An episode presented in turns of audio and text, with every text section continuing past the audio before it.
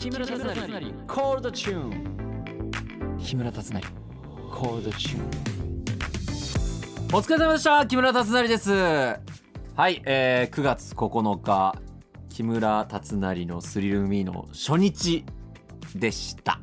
実は今あの撮ってるのは9月9日の前なんで収録してるんでこちらはまだ、えー太陽さんさんでございます、えーなので9月9日自分がどうなっているのかは分かりませんがとりあえず木村達成自分から言わせてください。お疲れ。よく頑張ったお前。多分うまくいったんだろうな。うん。で祝杯をあげてると思いますね。まあ次の日も公演だからあんまり飲みすぎんなよっていうことだけ自分に伝えておきます。はい。えっと9月9日はですね世界占いの日なんだそうですよ。占いとか信じるタイプでは全くないので僕は全然信じませんが。あとパワースポット巡り。パワースポット巡りっつったらあれでしょ。名古屋熱田神宮。あれパワースポットよね。あそこぐらいしか行ったことないかな。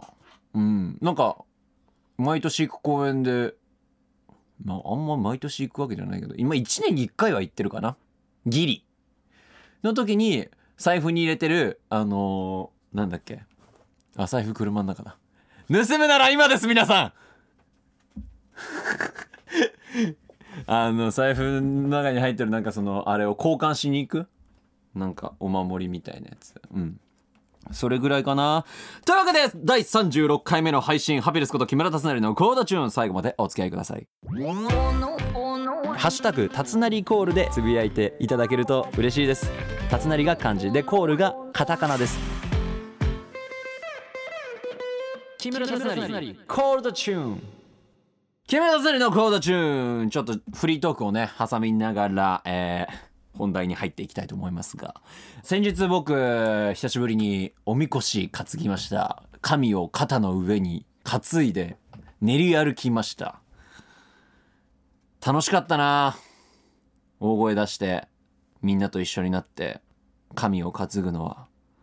なんかねもう一番前しか担がせてもらえなかったんですけどなんか身長差がやっぱ合わないとめちゃめちゃ体重乗ってくるんよね。で僕なんか180でしょ。で女性って大体160センチとかそこらじゃないですか。僕が担いでると要するにこうぶら下がるみたいな状態になるんですね。だからあのみこしの重さプラス何人かぶら下がってる状態を最前列でずっとこう もうなんかうん。マジ足バンビなんで笑ってましたねずっと膝が。でもうとんでもねえ量の汗をかくわけじゃないですか。あのハッピーもびしょびしょでね。でその後もしっかり恒例の夏祭り行ってなんか甥っ子に買ってあげたりとか。自分も焼きそばを食べたりとかしました。楽しかったです。いい夏でした。ありがとう。木村達成コールドチューン先週先々週と盛り上がりしたハッピーフェス2023リスナーことギャルからメールがたくさん来たので、えーご紹介したいと思います。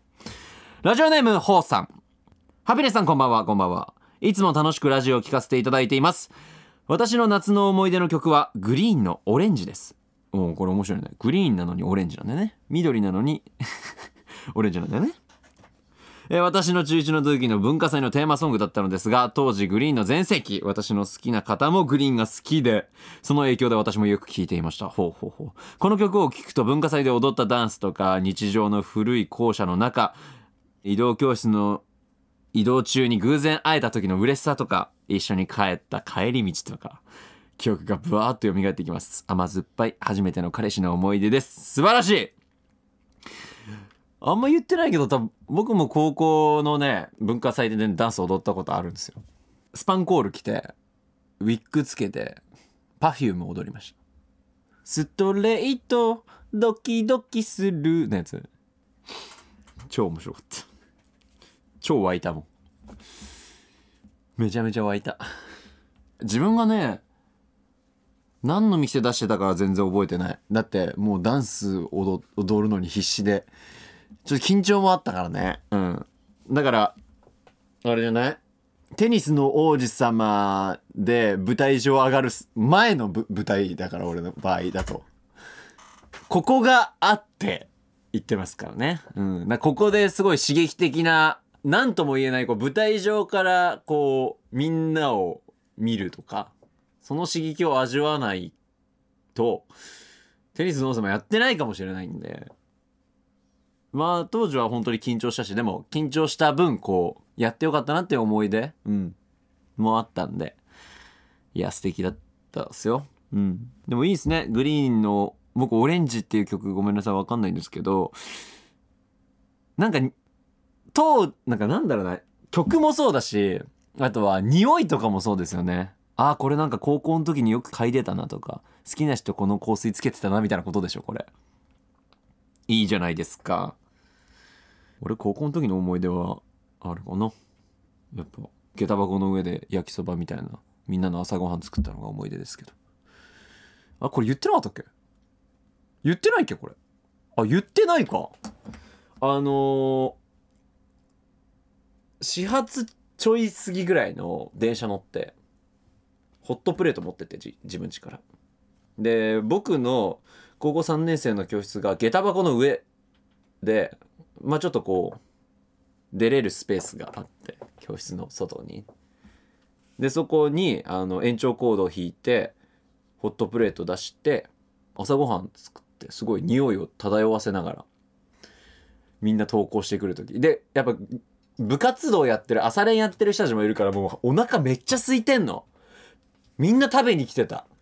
であと渡り廊下からすごい見れる教室だったすごくでその自分がクックしてるところも先生にめっちゃ見られて「おい木村何やってんだ!」みたいな感じで来るじゃないですか。でも先生もお腹空いてるんですよ。だから先生もお腹空いてるの食べる？って言ったら「おじゃあ一口もらうよ」って言って食べた瞬間に「はいどうざーい」ってやって怒られないようにしてた。なんかどうやらあの学生証に書かれたらしいけどね。次の年から卒業して。うん。なんかあんまそういうのやっちゃダメみたいな。噂ね。僕も風の噂で聞いただけだから書かれてんのかな？わからないけど。でもそんな夏の思い出。夏の思い出はこれも夏だね多分。夏休み入る前の出来事だと思うよ。高校の。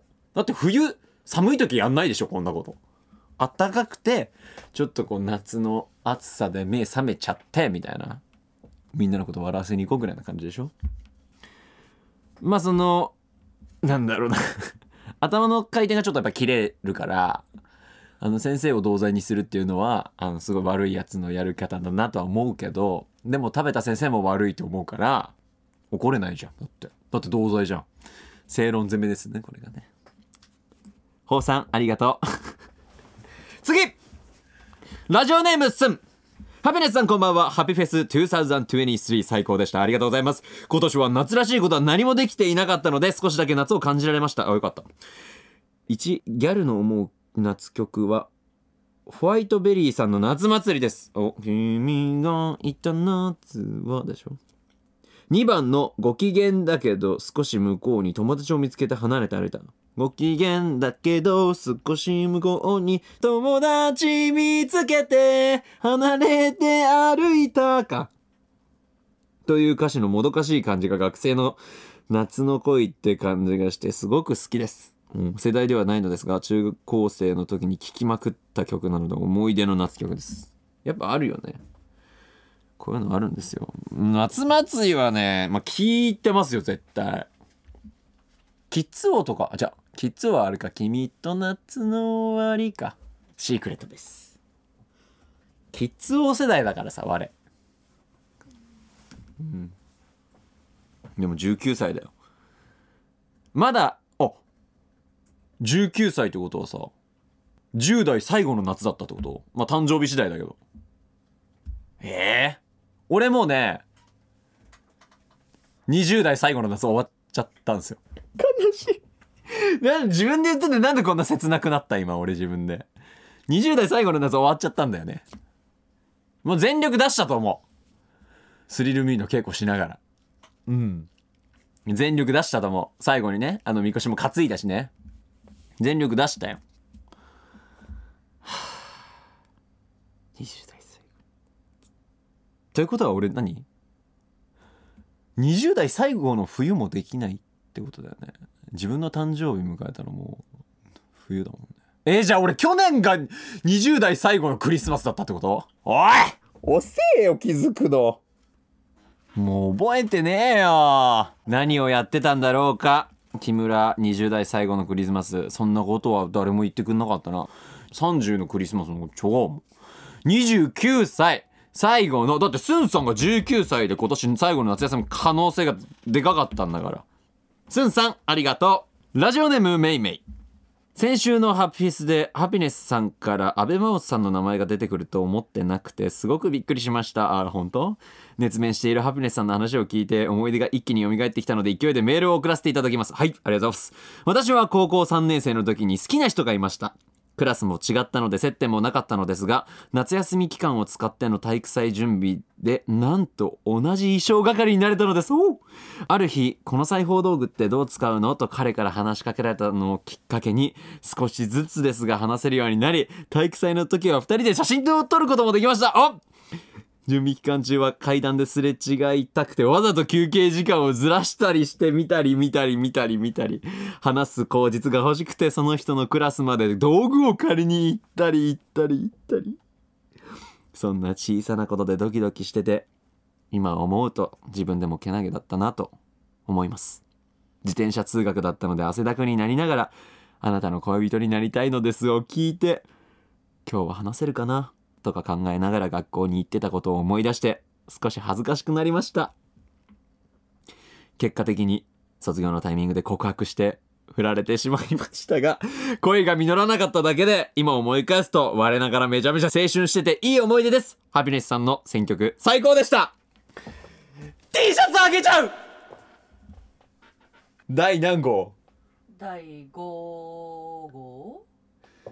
いや T シャツあげちゃおう阿部真央さんの曲僕が選曲した曲をすごくこうそれについて思い出がこうバーって蘇ってきてあのなんだろう。甘酸っぱいですね。めいめいさんのこの感じ。こういうのだよ。ねリアルに俺が今キュンキュンしたよ。しかも結果的にはね卒業のタイミングで告白して振られちゃったけどなんかこう振られたからこそかもしれないしあの時付き合えててすごいなんかうーん。まあ思い出って美化されるからね。わからないけど。付き合えててでそのまま大学行ってとかさそのまま続いてすごい嫌いになっちゃってたら思い出すことも嫌になってるかもしんないじゃん。いいのよそういうのは。な高校の時に置いてきててね。また久しぶりにファッとこう蘇ってくるものであって。えー、めいめいさん第4号。コールドチューン T シャツ。いいよね。どう？満場一致でしょ ?OK いやいいね。この裁縫道具ってどう使うのって。まあ俺小学生の頃さあの手芸部だったからさ。言わなかったっけこれも。俺なんか話してる気になってるだけか。あのー、なんかスポーツクラブみたいなその運動すごいするようなクラブに入ってたつもりでその書類を出してたつもりだったんですよ。でうんその学校が終わってからその方に行ったら「あなんで木村いんの？ここに」みたいな「達成なんでお前ここにいる?」って先生に言われて「え僕ここ指定してますよ」っつったら「お前の名前ないぞここに」っつって「えちょっとまた確認する」っつってで周りねすごい友達だらけだからしかも。いつも遊んでる子たちだらけだったから「えなんでお前？え？えどうしたの？お前」みたいな感じになってて「いやわかんない」「何なんだろうね」っつって。そしたらみ先生が笑いながら「木村！お前図書室行ってこい」っつって言われて「えななんでですか?」と「お前手芸部だ」って言われて。俺ね覚えてる。俺覚えてんのよ。それであの夏夏終わりだ。ちょうど9月ぐらいから始まってなんかこう編み物とかこうやってた思い出あるもん。クリスマスのワッペンみたいな作った俺。だからね俺だったら言わない。この裁縫道具ってどう使うのって。なんならソーイングセットで今でもボタンとか自分で縫っちゃう。キモ。俺キモ。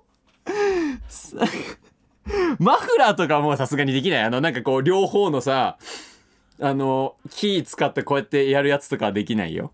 それはできないけどなんかちょっとこうボタン取れたとかだったら全然できる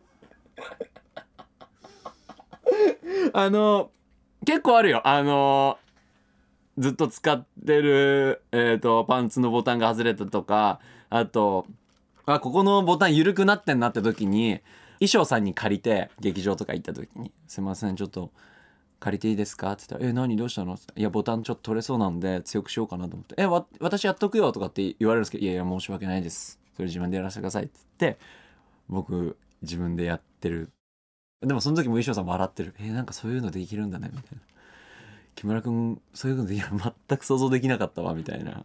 いやその時によく話した「いや実は小学校の時手芸部で」って。手違いがあって手芸部。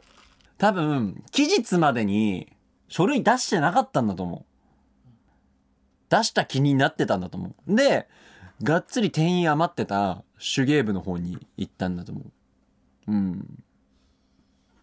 まあ今考えると別に運動は運動で運動神経は今でもいいから手芸部でよかったかなと思うよ。うん。だってボタン取れてさ自分で縫い付けられなかったら苦労してるわけじゃん。そんな記憶もめいめいさんのこのメッセージで俺よ蘇ってきたからね。ありがとうめいめいさん。そして第4号。コールドチューン T シャツ。おめでとうございます。木村達成コールドチューン。